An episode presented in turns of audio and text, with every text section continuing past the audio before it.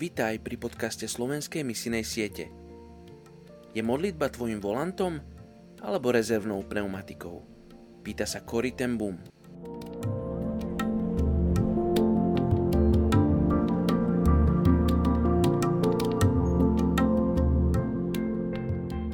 Je 5. jún, príslovie 19.6. Mnohí pochlebujú úrodzenému človeku a každý je priateľom toho, kto je štedrý.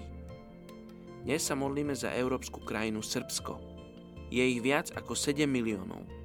Balkánske vojny zanechali množstvo nevyriešených záležitostí, či už devastovanú ekonomiku, krehkú demokraciu a chabé vzťahy so susednými štátmi, ako i prístup k menšinám, vrátane Kosova.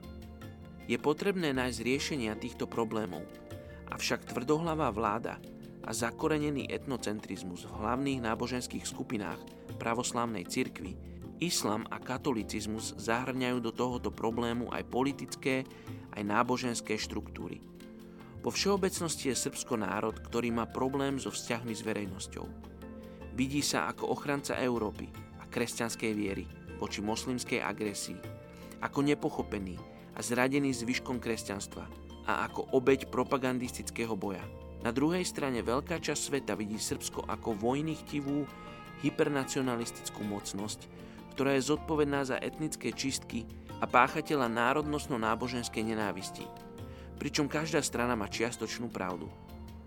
Evanielikálni kresťania v Srbsku čelia rôznym ťažkostiam. Novoschválená náboženská legislatíva spôsobuje problém všetkým novovzniknutým náboženským skupinám a spoločnostiam, čo zahrania aj mnohé skupiny evanielikálov.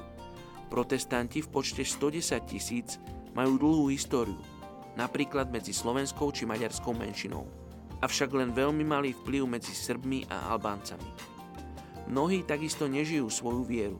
Pre skupiny, kde národnostná príslušnosť určuje ich náboženskú príslušnosť, sa môžu evanielikáli zdať ako zradcovia, či príslušníci náboženskej sekty. Avšak aj napriek všetkým výzvam nové cirkvy rastú a prinášajú Krista ostatným. Napríklad rómske spoločenstvá sú tými najrychlejšími rastúcimi práve v Srbsku.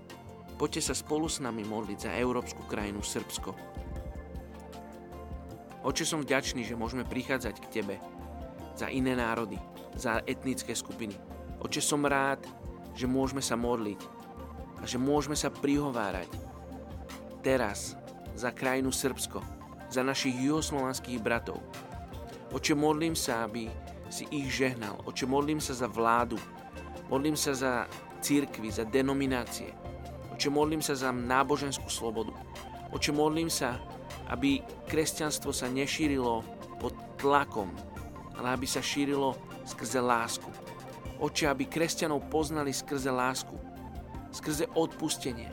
Oče, ďakujem Ti, že si nám dal svojho syna ako reálny príklad v živote, ako máme konať, ako máme milovať svojich blízkych, milovať tých, ktorí nám ubližujú. Oči ja sa modlím za Srbsko, aby oni dokázali odpustiť, aby dokázali milovať. Oče, modlím sa za tie zbory, ktoré sú tam. Žehnám ich pastorom múdrosť, Bože, ako povzbudzovať veriacich k tomu, aby Teba nasledovali. Oče, modlím sa za slovenské, maďarské, rómske menšinové zbory, ktoré tam rastú a ktoré tam sú. Žehnáme aby mali vplyv v srbskom národe. Oče, žehnám tejto krajine, mene Ježiš. Amen.